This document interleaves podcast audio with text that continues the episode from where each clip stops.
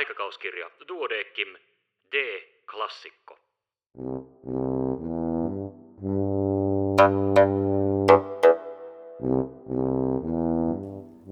Tervetuloa mukaan. Minun nimeni on Kari Hevossaari. Tässä podcastissa luen ääneen klassikkojuttuja aikakauskirjan 135-vuotisen historian varrelta. Joidenkin artikkeleiden kohdalla tiede ja maailman katsomus ovat jo muuttuneet, osa taas pätee edelleenkin.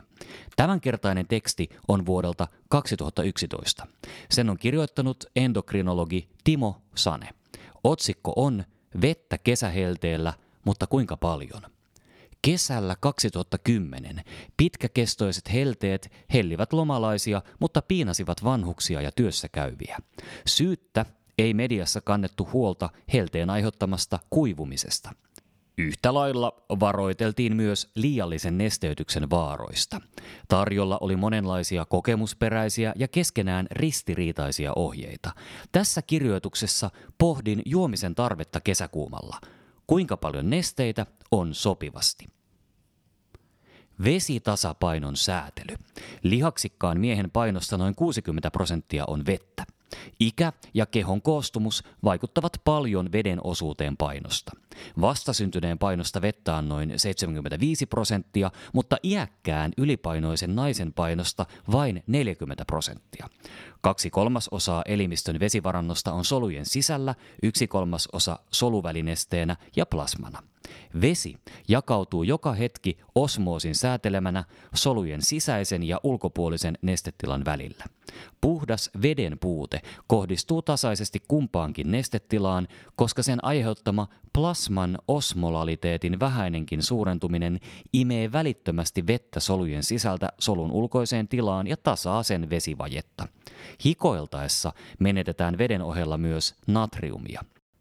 Tämän vuoksi vesitilojen osmolaliteettiero on pienempi kuin puhtaassa vesivajeessa, mikä vähentää korvaavan veden siirtymistä solujen sisältä soluvälitilaan.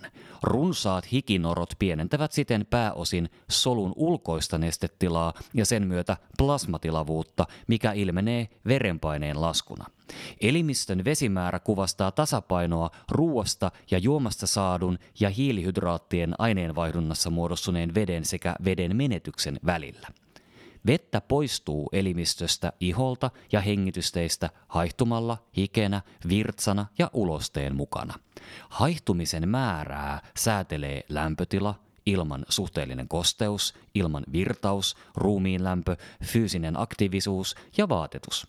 Tuuli ja mekaanisesti aiheutettu ilmanvirtaus lisäävät veden haihtumista iholta. Kun ulkoilman lämpötila nousee, haihtuminen ei enää riitä poistamaan kehon lämpökuormaa ja hikoilusta tulee ainoa lämmöntuottoa tasaava mekanismi. Hiestä haihtuu valtaosa, mutta ilman kosteuden suurentuessa hien haihtuminen vähenee ja hikinorot iholla kasvavat. Voimakas hikoilu pienentää ihon kautta elimistön suolavarastoja. Siten hikoilun aiheuttama suolan menetys pienentää diureettien tarvetta kesähelteellä. Aikakauskirjassa on vuonna 1988 julkaistu ansiokas katsaus saunumisen vaikutuksesta nestetasapainoon kirjoittajinaan Ahonen ja Nousiainen. Kesähelteen vaikutukset ovat samansuuntaiset ja kesähelteellä työskentelyolot voivat joskus muistuttaa huonosti lämmitettyä saunaa. Kuumuuden aiheuttamien nestetasapainon muutosten ohella on otettava huomioon myös ilman lämpötilan vaikutus lämmöntuoton ja lämmön poiston tasapainoon. Fyysiseen rasitukseen liittyvä lihastyö lisää elimistön lämmöntuoton jopa kymmenkertaiseksi normaaliin verrattuna. Mitä lämpimämmällä ilmalla elimistöä kurmitetaan, sitä runsaampaa on hikoiluna tapahtuva nestehukka. Se voi olla huomattavan runsasta – jopa kaksi litraa tunnissa. Virtsan väkevöityminen on ensivaiheen signaali uhkaavasta kuivumisesta. Elimistön vesivarasto vaihtelee fysiologisesti melko ahtaissa rajoissa. Ihminen ei siedä nestehukkaa ilman vakavia seurauksia yhtä hyvin kuin vaikkapa aavikon kuumuuteen sopeutunut kameli. Jos vesivaje ylittää 5-7 prosenttia painosta, fyysinen suorituskyky ja kognitiiviset toiminnot heikentyvät – Jo kahden litran vesivaje suurentaa plasman natriumpitoisuutta noin 3-3,5 millimoolia litrassa ja plasman osmolaliteettia noin 6-7 milliosmoolia per kilogramma H2O. Tämä lisää selvästi aivolisäkkeen takalohkosta vapautuvan antidiureettisen hormonin eli ADHn pitoisuutta veressä. ADH sitoutuu munuaisten koko- ja putkien epiteelisolujen basolateraalisen solukalvon reseptoriin eli V2-reseptoriin.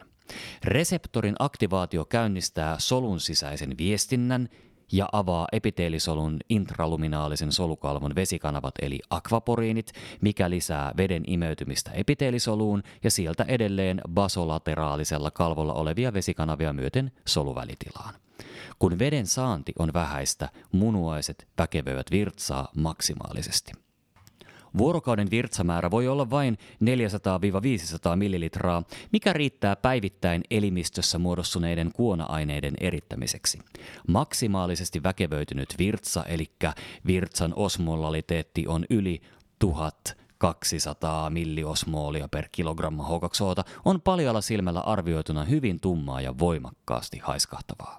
Jos juominen kesähelteellä jää vähäiseksi, ensi huomiona on virtsaamistarpeen vähentyminen ja virtsan värin voimistuminen.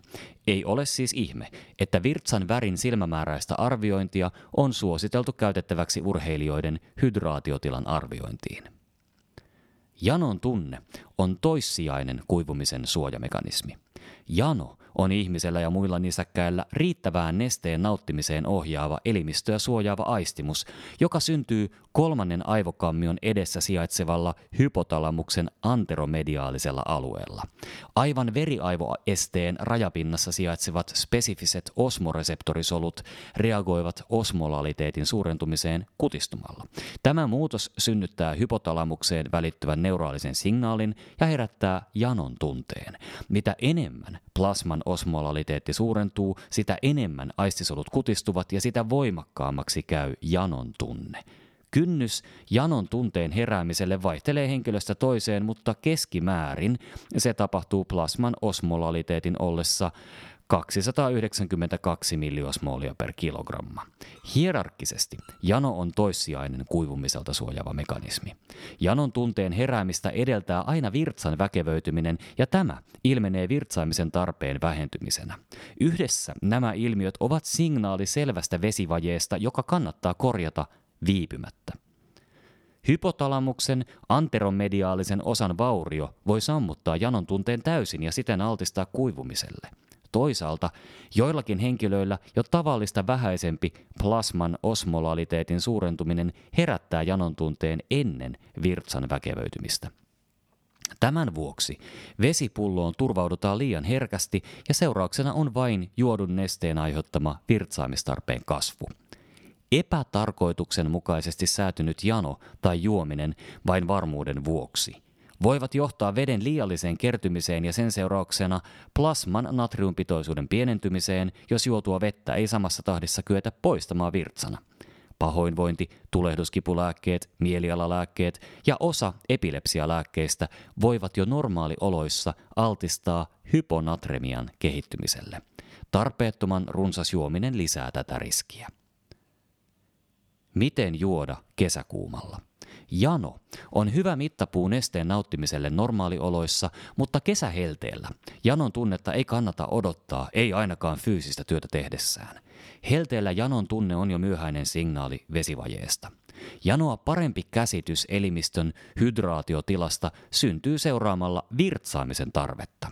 Jos kesähelteellä virtsaamisen tarve on pitkään poissa, on jo viimeistään aika juoda jotakin. Kun juominen käynnistää luontaisen virtsan erityksen, nestevaje on korjaantunut, koska vettä on varaa tuhlata virtsana. Jatkuva nesteen nauttiminen kesähelteellä on tarpeen, jos kuumuus aiheuttaa runsasta hikoilua, etenkin lämpimässä fyysistä työtä tehtäessä. Muuten riittää, että aterioilla juodaan lasi tai kaksi normaalia enemmän ja että aterioiden välillä juodaan yksi tai kaksi lasia nesteitä. Liikunta ja fyysinen harjoittelu kesähelteellä lisäävät huomattavasti nesteen tarvetta. Voimakas fyysinen kuormitus kannattaa tehdä aamuvarhain tai auringon laskiessa mahdollisimman kevyesti pukeutuneena. Näin elimistö kykenee parhaiten luovuttamaan lämpöä ympäristöön. Fyysisestä rasituksesta liian kuumassa ympäristössä voi seurata myös lämpöhalvaus, joka on hengenvaarallinen tila. Kuivuma lisää lämpöhalvauksen vaaraa. Kuumassa harjoiteltaessa tai fyysistä työtä tehtäessä nesteitä tulisikin nauttia ainakin puoli litraa tunnissa. Lisäksi nestehukkaa kannattaa korvata vielä fyysisen kuormituksen päätyttyä. Suomen olympiakomitea on antanut ohjeita nestetasapainon ylläpitämisestä kuumassa harjoiteltaessa. Liian runsaaseen nesteen nauttimiseen ennen fyysistä rasitusta sen aikana tai sen jälkeen liittyy kuitenkin vesimyrkytyksen vaara. Riskiä lisää veden poistumaa estävien lääkkeiden samanaikainen käyttö. Liialliseen juomiseen liittyvän hyponatremian vaaran vuoksi on muun muassa Yhdysvaltain armeijassa uusittu nesteytysohjeet varusmiesten kuumalla ilmalla suoritettavaa sotilaskoulutusta varten.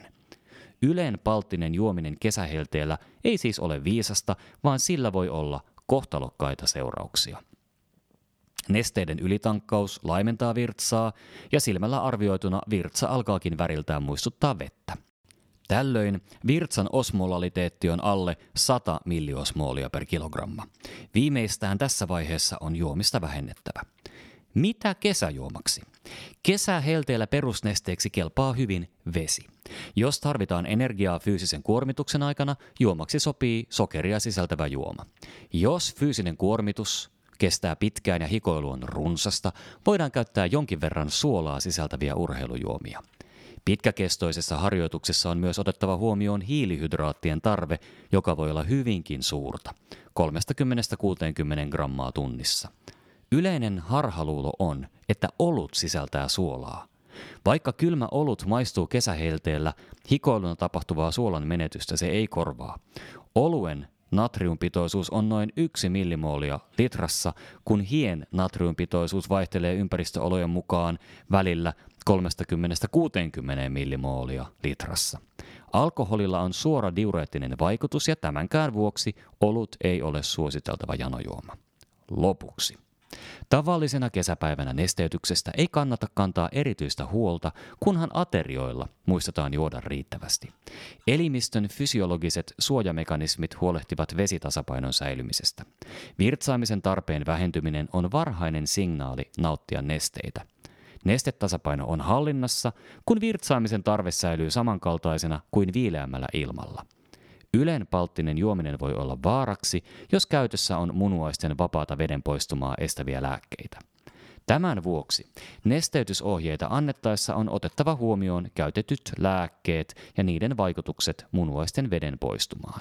Kohtuus on hyväksi monessa asiassa ja mielestäni myös kesähelteellä vesipulloa kallistettaessa. Thank you.